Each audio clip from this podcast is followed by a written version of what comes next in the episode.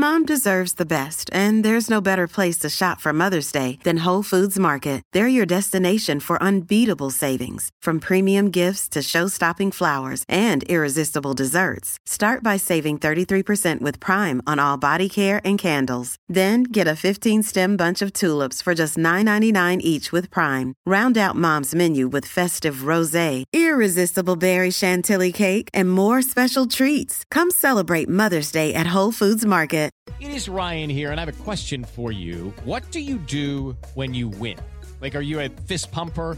A woohooer, a hand clapper, a high fiver. I kind of like the high five, but if you want to hone in on those winning moves, check out Chumba Casino. At ChumbaCasino.com, choose from hundreds of social casino style games for your chance to redeem serious cash prizes. There are new game releases weekly, plus free daily bonuses. So don't wait. Start having the most fun ever at ChumbaCasino.com. No purchase necessary. VGW. Void were prohibited by law. See terms and conditions. 18 plus. Hi, this is Dahlia Lithwick, host of Slate's legal podcast, Amicus. If you're listening to this show, you might be interested in Amicus's live show that we're hosting in Washington, D.C. on Tuesday, May the 14th. My colleague, Mark Joseph Stern, and I will be talking to some amazing guests, including Sherrilyn Ifill and a sitting state Supreme Court justice all about how originalism, a relatively recently invented way of interpreting the Constitution, has taken over the Supreme Court and radically reshaped the law. It's been doctrinal rocket fuel for the conservative legal movement and facilitated the rolling back of abortion rights, the expansion of gun rights, and the obliteration of the separation of church and state. And as another wildly consequential Supreme Court term careers to its end, the court's originalists are on a tear. But there's something you can do about it, and we hope you'll join us in DC on May 14th to explore the possible pathways out of the current situation. Go to slate.com slash amicus live for tickets. Hang Up and Listen is sponsored by DraftKings. Start this football season by winning $2 million. This isn't fantasy as usual, this is DraftKings. Use code HANGUP to play free for a shot at $2 million in the Week 1 $10 million Maker. Go to DraftKings.com and use the promo code HANGUP. The following podcast contains explicit language.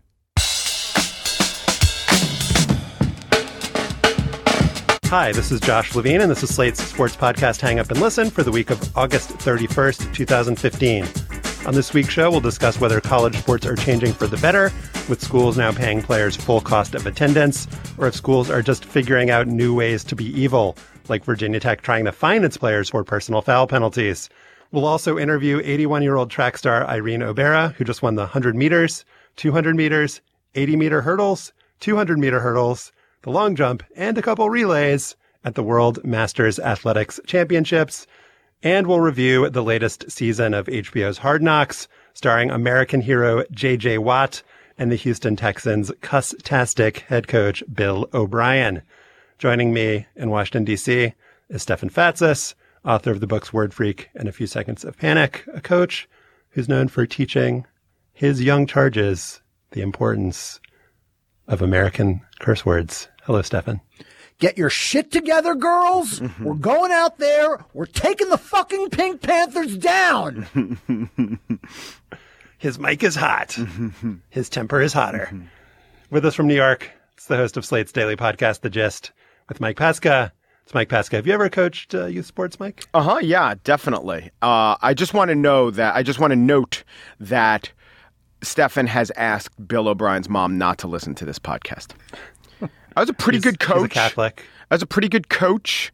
I had uh, uh Was your kids are like six years old? no, but I was I was a coach of uh, some inter camp games. In, I, you know, now they're a little too young to coach in such uh, intense competitions as I did with Camp Laconda. And to this day, my number one regret is that uh, Peter Duretsky missed the take signal on a three-one count in intercamp softball. I still blame Duretsky for that.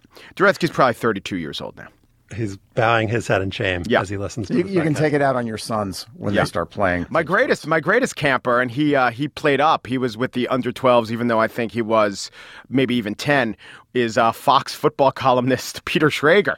Pretty fair softball player Schrager was in his own right, and never never blew a sign. Very coachable that Schrager. Speaking of the children, we always think of the children here.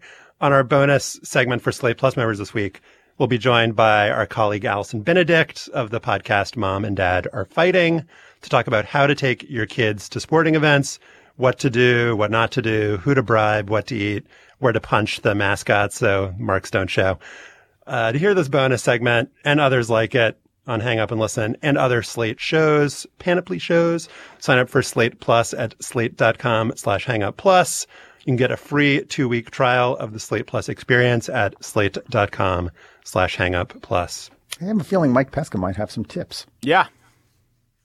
Do not Tips and tricks. go there with StubHub tickets on your phone. No, you With could your go there everywhere but Yankee Stadium, apparently.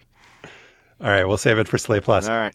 Last week, Virginia Tech defensive coordinator Bud Foster, great football coach name, great football coach assholery upcoming in this paragraph, said in an interview that the school was considering fining players for various infractions to make sure that guys are doing the right thing. The Richmond Times Dispatch subsequently published a story that seemed to establish that these fines were not theoretical. The piece included images of screens outside the Virginia Tech football players lounge, showing a schedule of fines between 30 and $90 for missing a class, $5 for being late to study hall, $10 for missing breakfast. They always say breakfast is twice as important as study hall. $50 for a dirty locker, five times as important as missing breakfast, clean locker. $100 for an unsportsmanlike conduct penalty and a series of fines for wearing improper equipment. This was the worst infraction of all. Fine of up to $1,600 for a seventh offense. Uh, an additional screen showed a total of $330 in fines that had already been assessed to five different players. Virginia Tech athletic director Whit Babcock, great athletic director name, Wow. told the Times Dispatch that the fines have now been discontinued 100%. He didn't know about them. We would never, ever do that. How, how could we? But Virginia Tech isn't just some rogue institution here. Cincinnati coach Tommy Tuberville. I Can't go wrong. It just doesn't stop. just. He said last week that he's considering withholding money from players for various infractions. The broader context here, uh, Mike, it's that the uh, college athletes are now being given cost of attendance stipends, money that covers the full cost of going to college, filling in the gaps of an athletic scholarship. The money ranges from $1,500 to around $7,000 per athlete, depending on the school. And we probably shouldn't be surprised that schools are trying to figure out a way to claw back that money. But I must say, I was actually surprised by this and not in like a, you know, shocked that there's gambling going on in the casino way. I was genuinely surprised that schools were trying to find their football players for improper equipment and, you know, missing breakfast. Should I not have been surprised by this, Pesca? I think not. I think that the subtitle for every name that you mentioned or everyone associated with big time college football is the balls on these guys, except maybe Babs Whitcock, who is in charge of the female athletes at Virginia Tech. Three, it's so funny. We won't even do clawbacks with Wall Street executives who've clearly used the money. Let's institute the idea of clawbacks with our athletes. Hey, they got $3,000 in their pocket. That could be about $1,200 in our pockets if they. So it's beneficiaries of the Bernie Madoff Ponzi scheme and the backup offensive tackle for Cincinnati. We're targeting the right people. You know, I often use the phrase indentured servitude, and it's just so apt. If you look at the history of indentured servitude, they'd get paid a middling, uh, you know, amount, a couple hundred dollars, but there'd be fines and fees for everything from a shirt to a bed. These athletes are indentured servants, and the athletic directors are. I guess that they're trying to go about instilling discipline in the only, you know, one track mind way they know how. But man, the balls on these guys. So the cost of attendance money, Stefan, is supposed to, as I said in the introduction, fill the gap that a scholarship doesn't fill and just, you know, not be like extra money or walking around money or spending money. But Andy Schwarz on Deadspin, the economist, had a good kind of history of how, you know, throughout the history of college sports, things that were pay have been redefined as not being pay and that things that are pay are seen as, as evil and things that are not pay are seen as okay. And this is a case where, um, you know, the athletic directors and coaches clearly are seeing this as not just being part of a scholarship. They're seeing this as like frivolous, you know, extra money that spoiled players of the 21st century are getting. And it wasn't like it was back in my day unless we can find a way to codify taking the money away, which the University of Cincinnati has.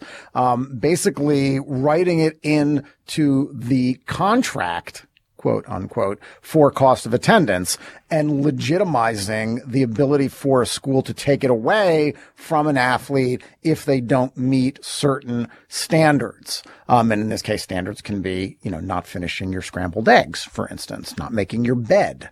I think room tidiness was one of the potential fines at Virginia Tech. So it's all semantics, right? I mean, this is the history of the NCAA. Student athletes was a term coined to avoid labor laws.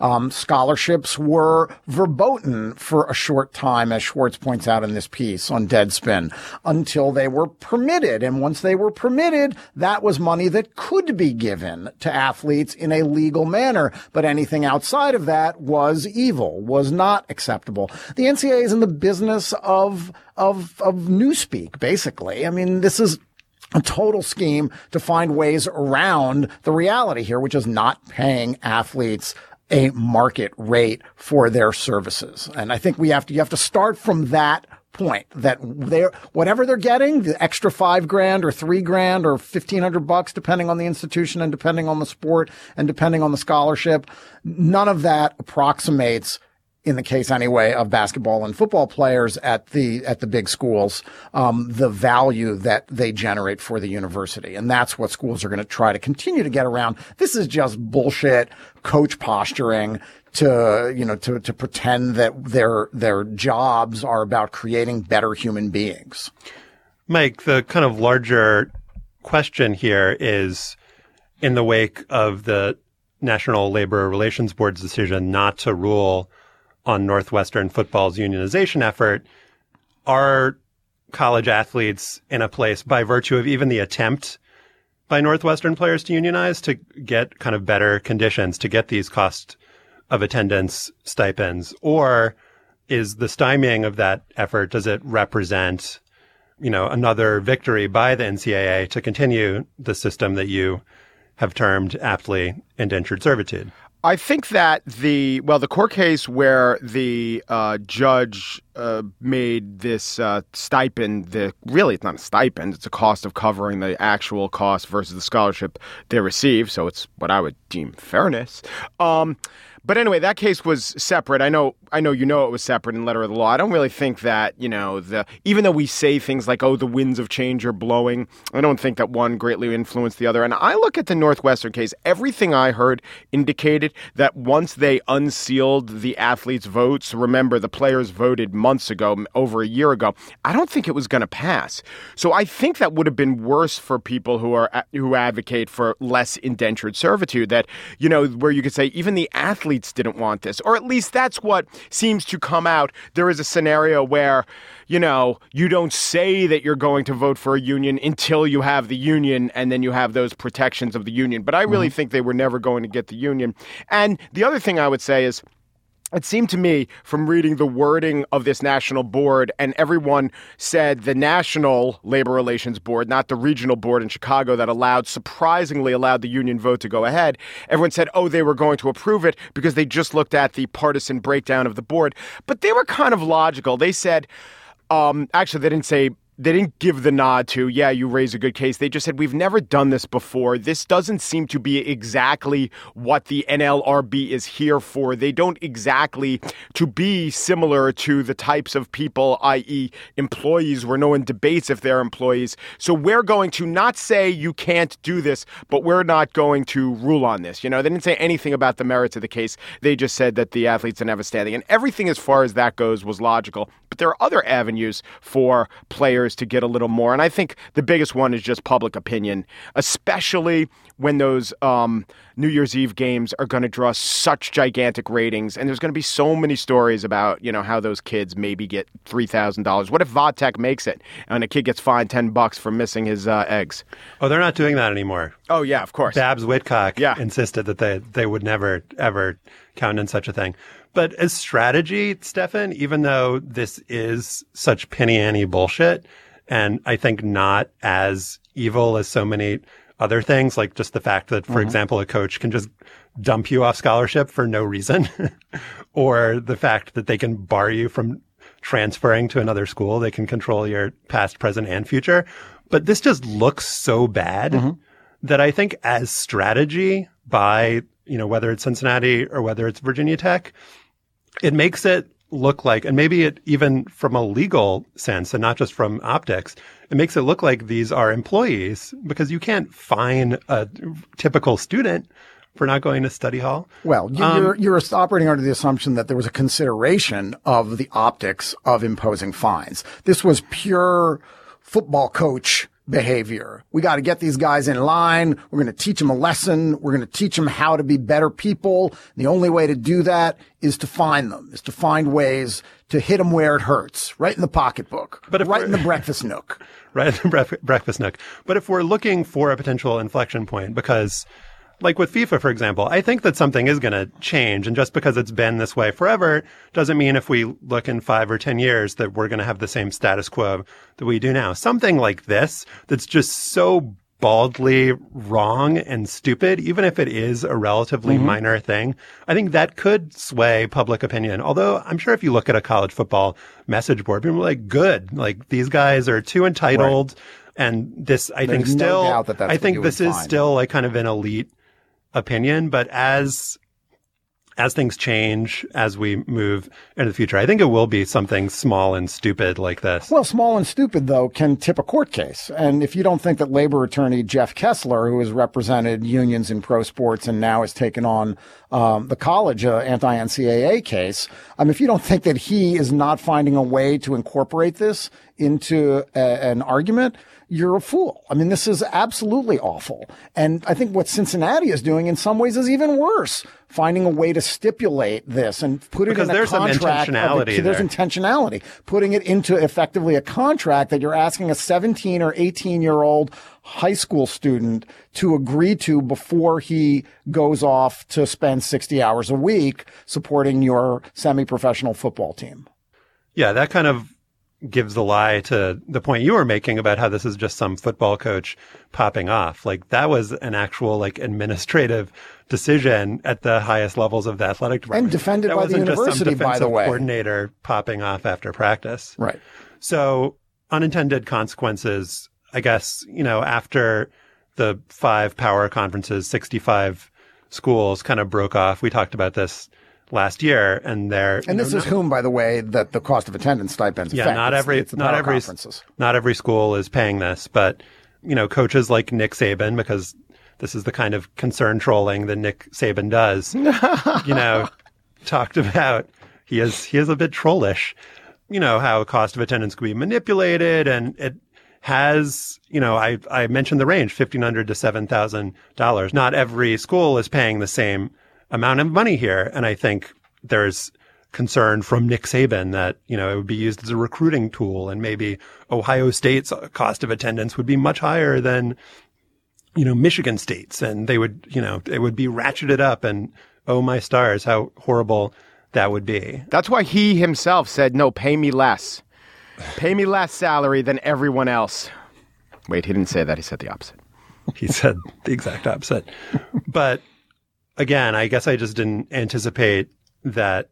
I guess the more money that you have going to players and what could be seen as a m- more direct way, because, you know, you know, money is money. There isn't anything else that's money and players are actually getting paid this amount, um, you know, in their pocket, I think monthly. And so there are ways that that can be manipulated on on both ends, both in giving it to the players and in taking it away. And I, and I think what's really important here too to note is that what Cincinnati is doing by by stipulating that this is part of the agreement, though it's not entirely clear that they can get away with this um, based on other NCAA rules. But what they have done effectively is say that we do want to find ways to reduce the cost of attendance that we are granting to these these students, these athletes. Are they students or athletes? I can't remember. we'll figure that out in next week's episode.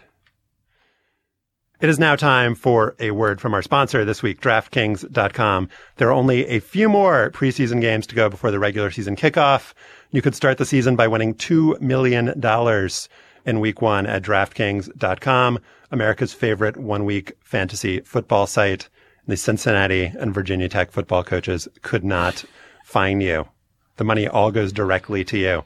It's the biggest fantasy football contest ever. 10 million in prizes are up for grabs, including 2 million for first place and 1 million for second. That's a good amount of money for not winning. Mm-hmm. You know, that's a good contest. Mm-hmm. You can win a million dollars when you do not win. Well, Nick Saban, One, they didn't win the championship last year. What did he get paid?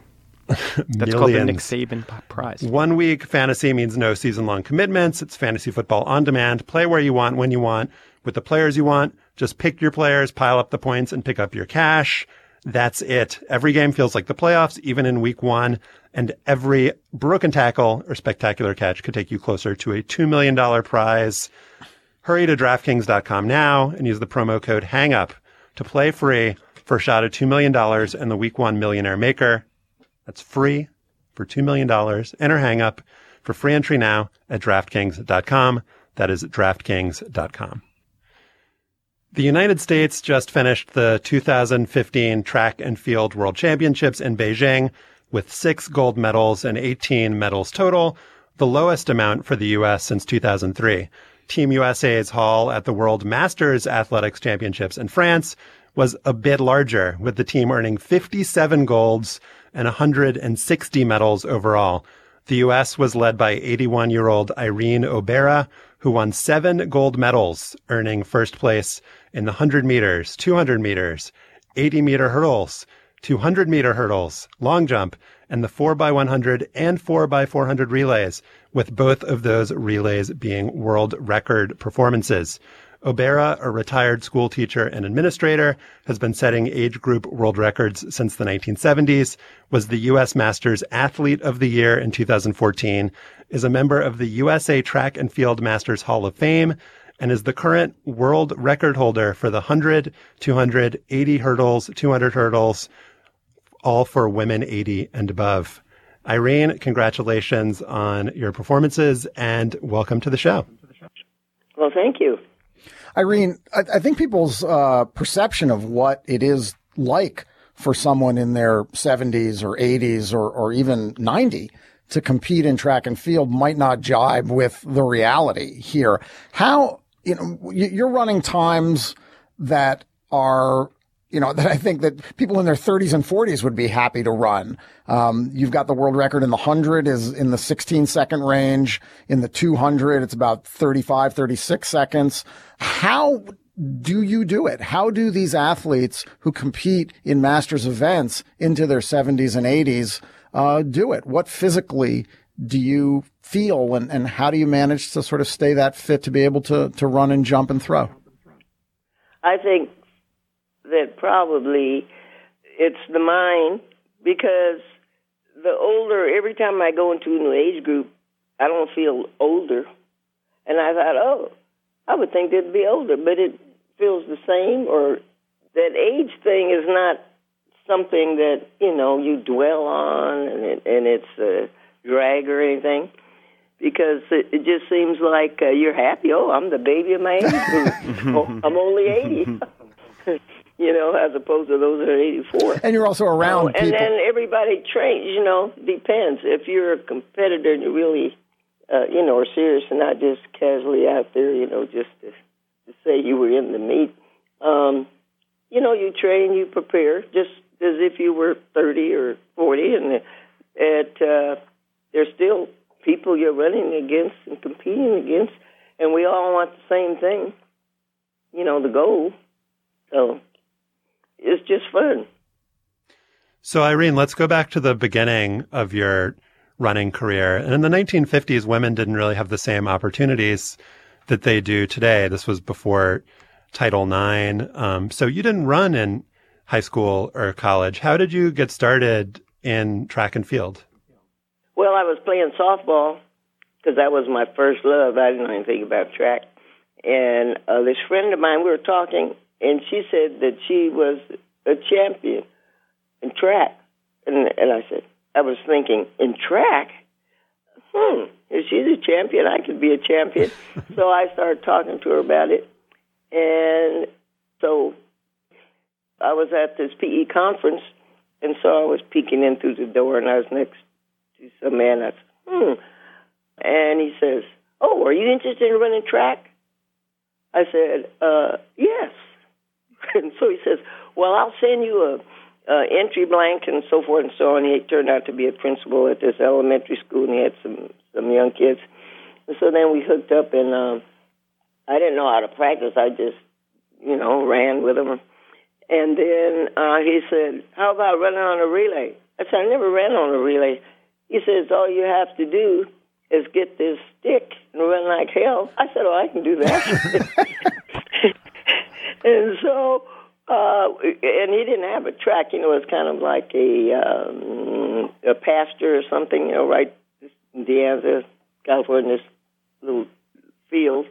And so I ran the hundred. Yeah, and then I won it. Uh, oh, while I was in the blocks, oh God, I was sweating. I thought, oh my God, this is a heck of a time to get stomach ache, feeling, you know, sick and everything else. Didn't realize I was so nervous about to die. And after the gun went off, next thing I knew, I had won. So I thought, oh. And then this friend came up. She says, I'll get you on the team. I said, I don't know anything about running. I don't know if your coach wants to be on the team. So, oh, don't worry. I'll get you on the team, Rain.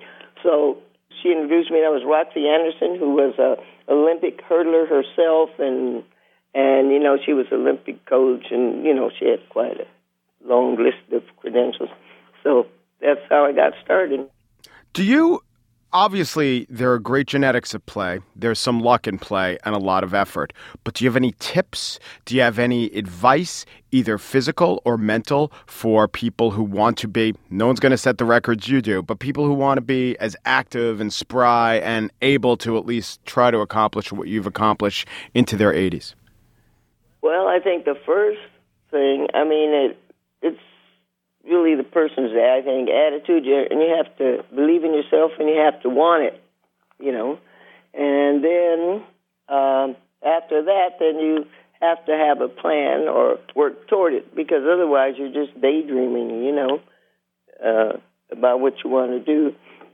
And uh, my sister, uh, I remember I was talking about, oh, I think I was second, you know, and I wanted to be first and everything. She says, "Well, what's the first person?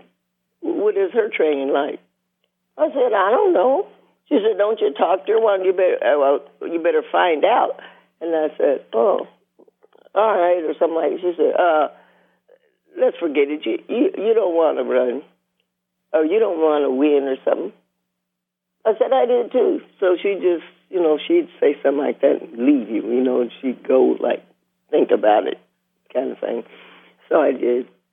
So the next time I saw it was Colleen Mills from New Zealand, mm. and uh, she killed me in that. I would start out and she'd kill me every time in that uh, 400 meters, and um, uh, they had the hundred, and I didn't think anybody could beat me in the hundred, and somebody jumped the gun, and there was a thigh ahead of me. I thought, oh my god, you know.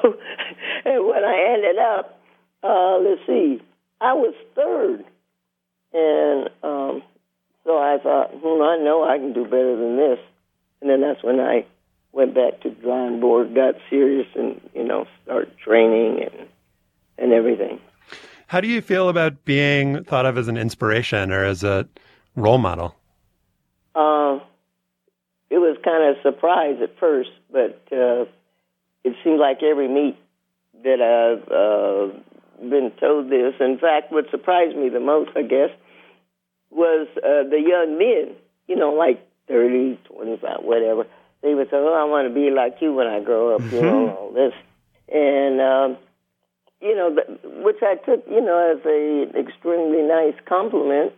And uh, one of the nicest ones, too, I got see, this year at the, in France, uh, some man and a woman came out of the stands and told, congratulated me and said, "You know, you make the U.S. proud." You know, so I, that was wonderful.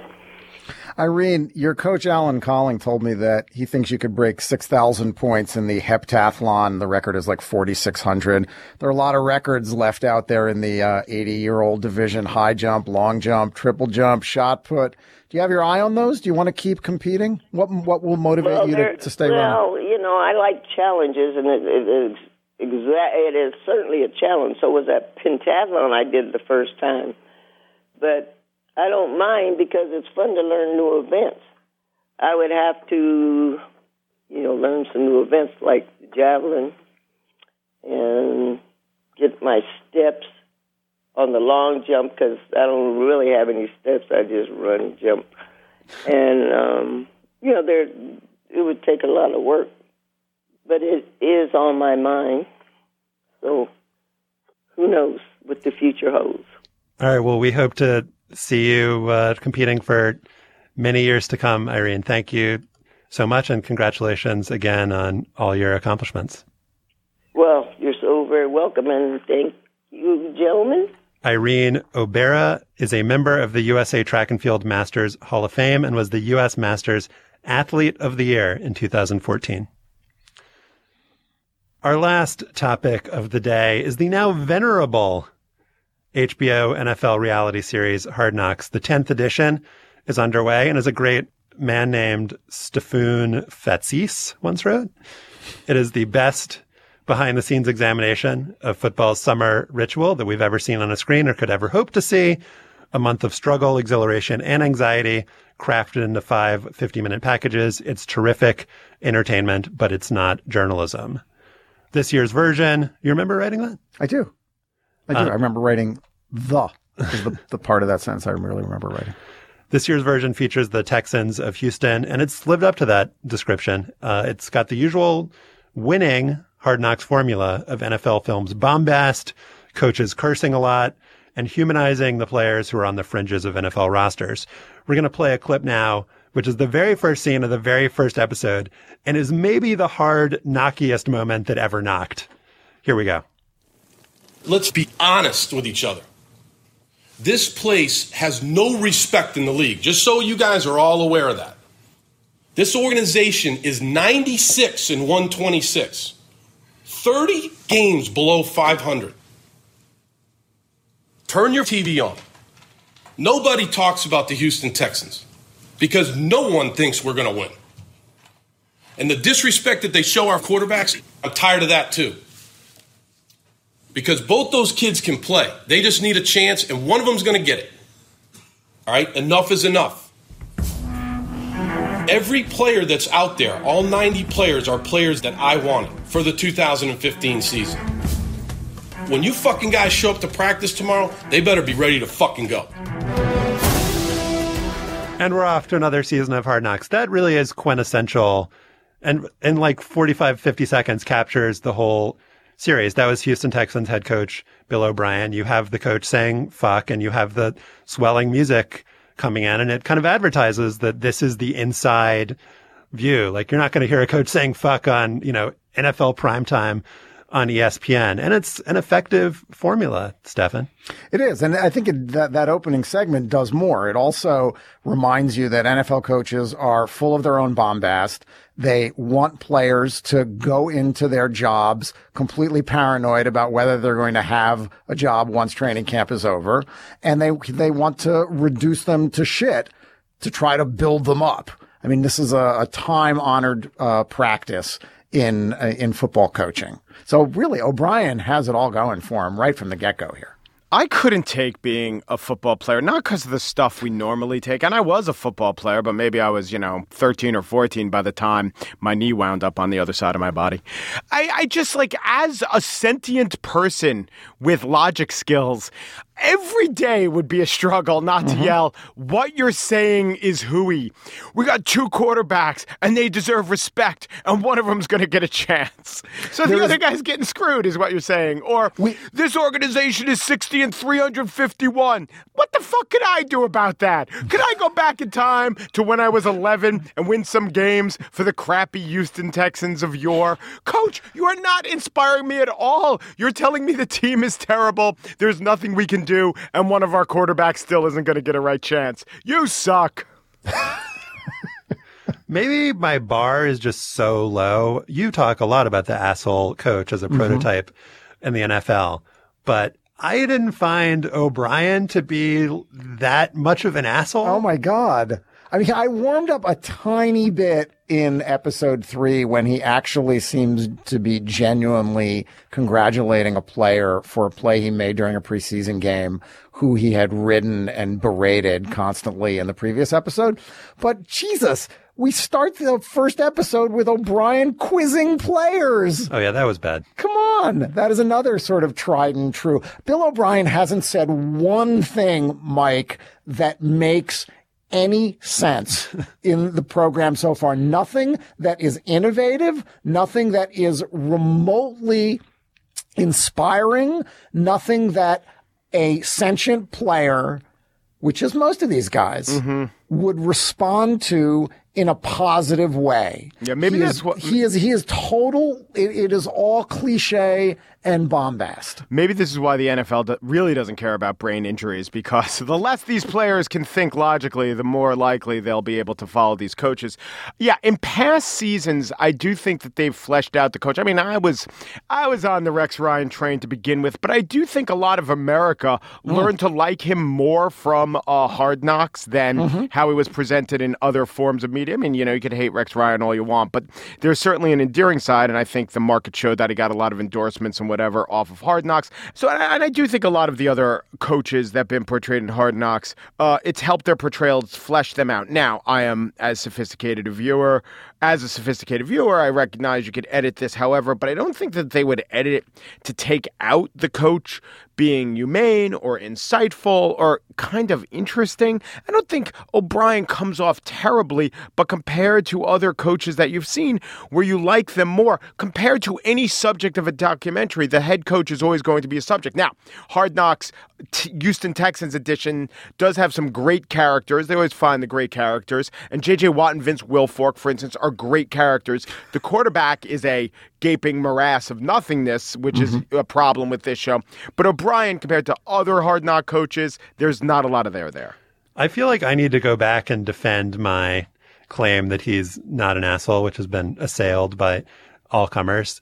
I think that his insight over replacement coach, his IORC, is zero. I think he is average. I think that when you're talking about players being sentient, if I was a player in that locker room, I think nothing that I heard would be particularly insightful, but I would just be able to tune everything out. It seems totally average, normal NFL head coach. And I think there's some value in depicting that, but I don't think he's any worse than oh my any God, other your coach. standards are like at the bottom of Death Valley, Josh. I said that my standards were low in the There is beginning. room for coaches to be intelligent and thoughtful and compassionate and inspirational in ways that don't involve performing every NFL trope, cliche coach You didn't, it didn't humanize him when he said, I fucking love Rick Ross. Players eat that shit up.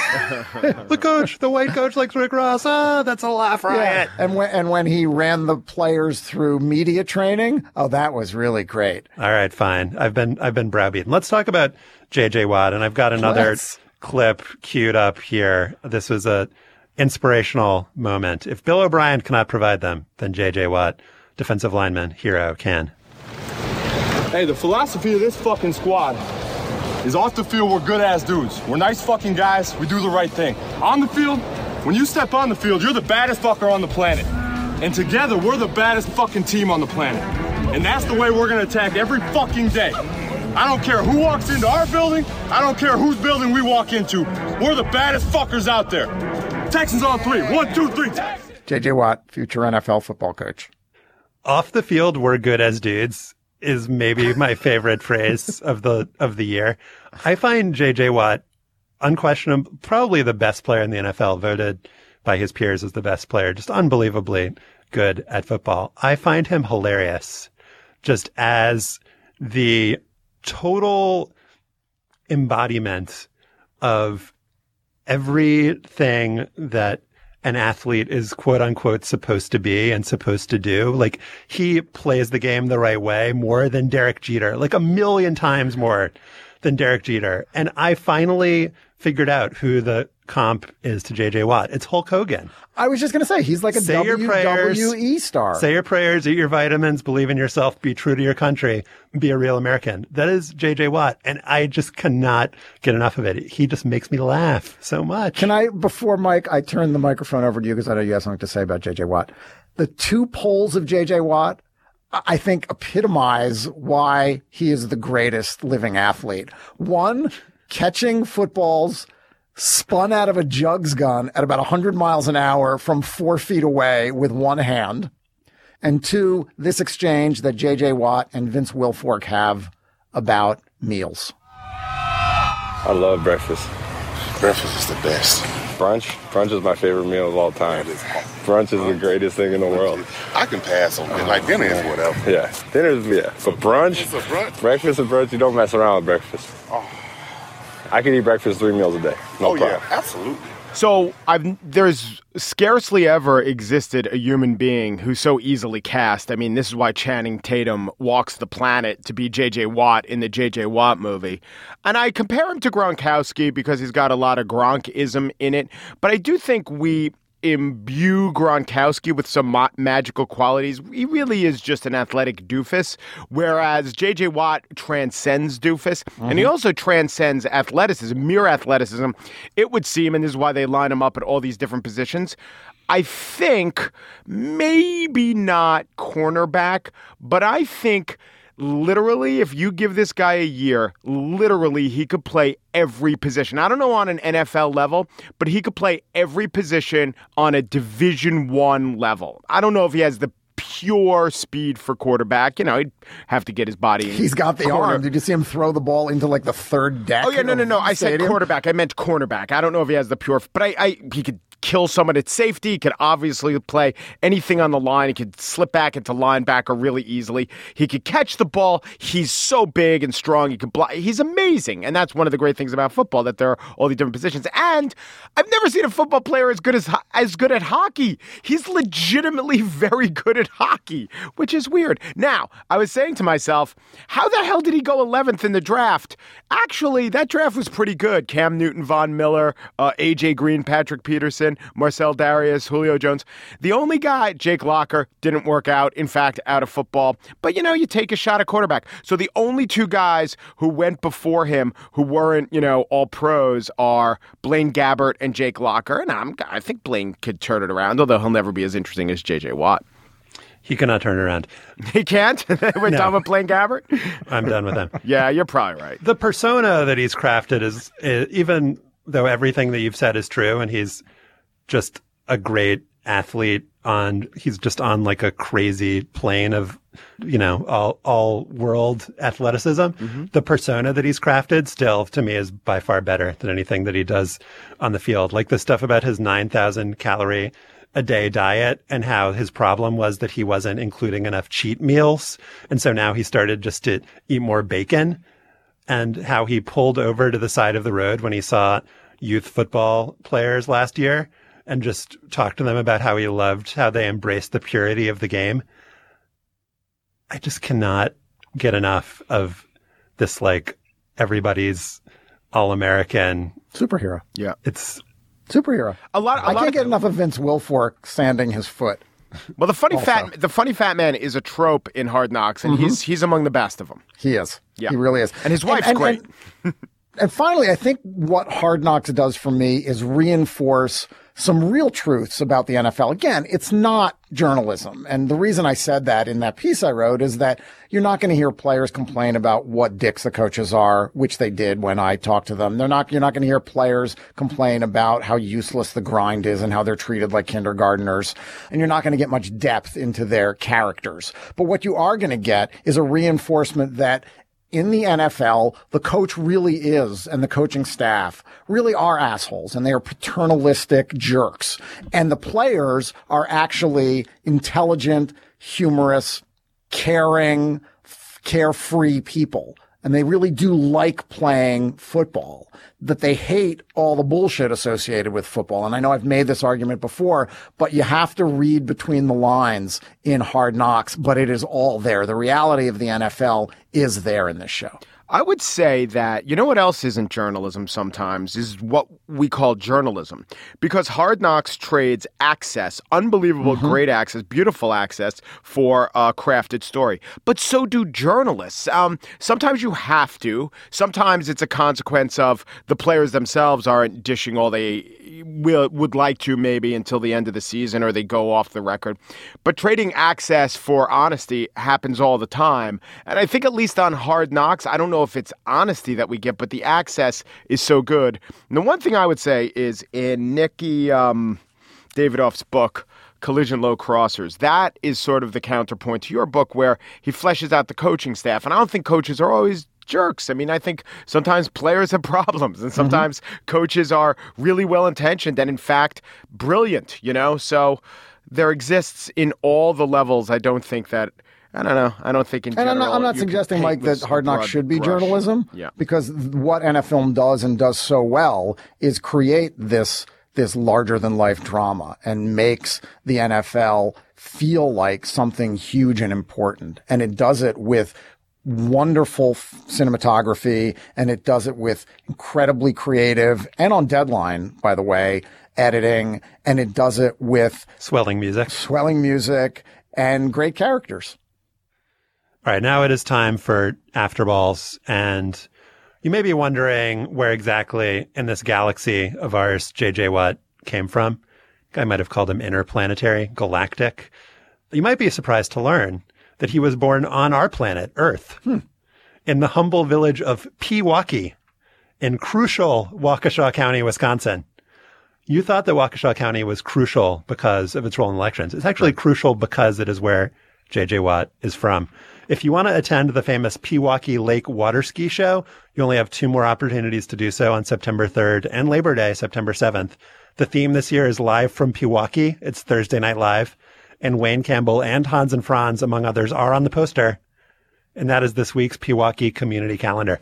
Mike, what is your Pewaukee? My Pewaukee is a couple, maybe a couple weeks ago. I shared this segment to just listeners, but you know, it's so hang up and listenable that I wanted to talk about Marco Rubio, Mrs. Rubio, and all the other non-Rubio candidates. Marco Rubio's wife. Do you know what she? You know what her distinction is among the candidates' wives, guys? She is a Miami Dolphins cheerleader. She is a Miami Dolphins cheerleader, and here I take note of that. A couple days ago, I was reading the Wall Street Journal. The article was headlined Wall Street Wives Lend a Hand to Republicans Cruz and Christie. And it was about how Mary Pat Christie and Heidi Cruz work or worked on Wall Street. And it details some of the other ties that other candidates have to Wall Street, like Kasich and Jeb worked on Wall Street, worked for Wall Street firms. Then there was this paragraph listing a few political spouses. All right. Among Democrats, former Maryland Governor Martin O'Malley's wife, Katie, is a Baltimore City District Court judge. And former President Bill Clinton could become the nation's first husband. Among Republicans, Louisiana Governor Bobby Jindal's wife is a chemical engineer, while Florida Senator Marco Rubio's wife is a former Miami Dolphins cheerleader. Whoa, whoa, whoa, whoa, whoa, whoa. So, so we got, they're listing the spouses judge, engineer, president of the United States, cheerleader. Now, I know you can only buy one of those professions in Barbie form, and it ain't chemical engineer, but Marco Rubio married a Miami Dolphins cheerleader? Indeed, Marco Rubio did. I just got to say this marrying a cheerleader does show commitment to the team. But if he really wants to impress me as a real Dolphins fan, I say Marco Rubio has to marry TD, the seven foot dolphin mascot who gallivants across the stadium. Sure, it would confirm Rick Santorum's worst fears, but I think the move would get the Washington Post to amend their headline from likely to clearly biggest Dolphins fan ever to run for president. That was an excellent gist segment. Oh. I like that gist segment. Thank you. It might be the most Miami Dolphins centric gist segment in the last week of the gist. That's right. Although, remember when I had Csonka Fest 08? That was a while ago. Yeah, the last weekend. Stefan, what is your Pewaukee? I was in the Library of Congress last week reading about John McGraw. McGraw, as you might know, was a mythic figure in baseball in the early 20th century. Between 1902 and 1932, he managed the New York Giants to 10 National League pennants and three World Series titles. He was a proto-tactician who stressed base running and pitch calling, a pioneer in the use of pinch hitters and relief pitchers. He was a hard ass with his players. Umpires ejected him 118 times. McGraw eats gunpowder every morning for breakfast, one of his coaches said, and washes it down with warm blood. He associated with gamblers, including the guy who helped fix the 1919 World Series. Can I make you pause there for a 2nd Mm-hmm. Warm blood is more manly than J.J. chilled, Watt? than chilled blood, right? Yeah. And then JJ Watt. What about like hot blood? Why warm? That was my favorite Rod Stewart song. All right, you can continue. Thank you. McGraw left most of the edgier stuff out of his autobiography, My 30 Years in Baseball. The book was published in 1923 at the peak of his managerial prowess. It's mostly didactic, often defensive, occasionally scolding. McGraw tells uncompassionate stories about dissolute players like Giants pitcher Bugs Raymond, who drank himself out of baseball, and reveals a serious hard-on for the new commissioner, Judge Kennesaw Mountain Landis. But he does address some critical questions about the modern game, including one posited at the top of chapter 49. Chapter 49. Chapters are short. Should a ball player marry? McGraw says fans want to know.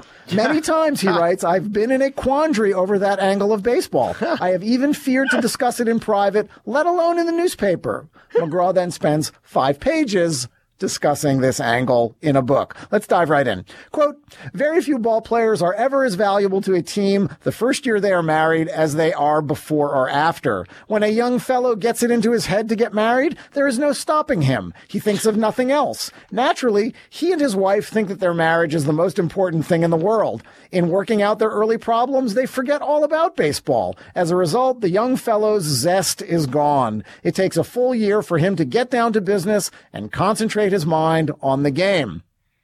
I have known young bridegrooms on the bench to forget whether there were men on base or not. Sometimes they are not even particular whether there are one or two outs. They are thinking about the new apartment and that new furniture, that fancy gas range, and so on. It is a beautiful state of bliss, but take it from me, a young man in that state of mind doesn't win many ball games.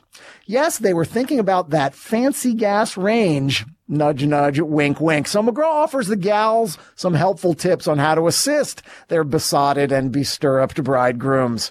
I have had brides come to me and ask what kind of food they ought to prepare for their husbands. Helpful, right? One new wife could see the polo grounds scoreboard with binoculars from their apartment. If the Giants were losing, she'd start to make his favorite dish, corned beef and cabbage. Upon his arrival at home, the grouch of defeat would disappear. Also helpful. Not so helpful, the foolish wives and sweethearts who sit in the stands and yell out endearing encouragement to their husbands. You can imagine the feelings of a player when he leaves the bench to go to bat at a critical moment and suddenly hears a soprano voice from the stands scream out, there goes my dearie. McGraw's got some timeless advice for players. Don't marry some girl who really seeks the limelight more than the love of the young fellow. Kris Benson totally should have read my 30 years in baseball. And for managers, don't let spouses travel with the team. A lot of wives, when thrown together in such close association, are bound to talk and gossip over what they have heard. But in some cases, the traveling spouse might be necessary. Some harem scarum young fellows can be controlled by nobody but their wives. In conclusion, John McGraw believes that marriage is good for some baseball players, not good for others. And in so doing, he does not answer the question he asked at the start of chapter 49. Quote, nobody is going to trap me into saying whether I think ball players should be married or not. End quote. Well, thank heavens. You got to have that warm blood that you drink for breakfast rushing to the right organ. That's No. my lesson. That's for what's happening. Ball players. I don't know if young bridegrooms are good for baseball, but I've looked up the record of the Brooklyn bridegrooms. They were the Brooklyn bridegrooms from 88 to 90 and uh, came in first two of those three seasons.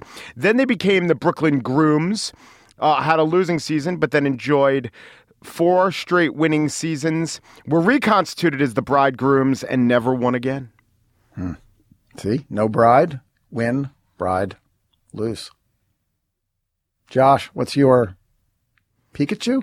Keep a paw. Pewaukee. Pewaukee. Pikachu. Got to catch them all. The greatest slash dumbest sports story of last week was Seattle Seahawks quarterback Russell Wilson's claim in a Rolling Stone profile that he recovered from a concussion by drinking something called L- Reliant Recovery Water, a beverage that features nanobubbles. It got even better when Wilson tried to walk back his claim by saying, I didn't have a head injury, but what I was trying to say is I think it helped prevent it. Okay. I think your brain consists of like 75, 80% water. So I think that just being hydrated, drinking the recovery water really does help. Well, makes sense. Now that is an athlete who's committed to touting the healing powers of beverages. Reliant recovery water, drink some today. This sort of pitch may sound eerily familiar to Seattle sports fans because the Emerald City was home to an athlete who was perhaps the most persistent liquid pitchman in sports history and as far as I can tell, was never compensated for it. He just did it for the love of the liquid. That man was Michael Cage. He played for the Sonics from 88 to 94. Cage was in the NBA for 15 years. He once led the league in rebounds per game one season. He played in 736 consecutive games. He holds the all-time record for most three-pointers attempted, 25, without ever making one in the NBA. He had an amazing Jheri curl and he constantly evangelized about the healing powers of juice. Cleveland Plain Dealer, October 94. It's no accident that Cage has 7% body fat. I juice a lot, he said. American Fitness, January 1995. And a story amazingly headlined, Pulp Fixins. Star forward Michael Cage says juicing helped him deal better with the physical and mental stress inherent in professional basketball. I've noticed I'm much more energetic, says Cage. Cleveland Plain Dealer, January 1995. Cavaliers forward Michael Cage, who introduced his coaches and teammates to the virtues of juicing, will have enough juicers in town this week to have a mini convention when the Supersonics visit Gund Arena on Wednesday. Cage, who began using a juicer to mix nutritional drinks five years ago while playing in Seattle, said that it was a health regimen that the entire team practiced.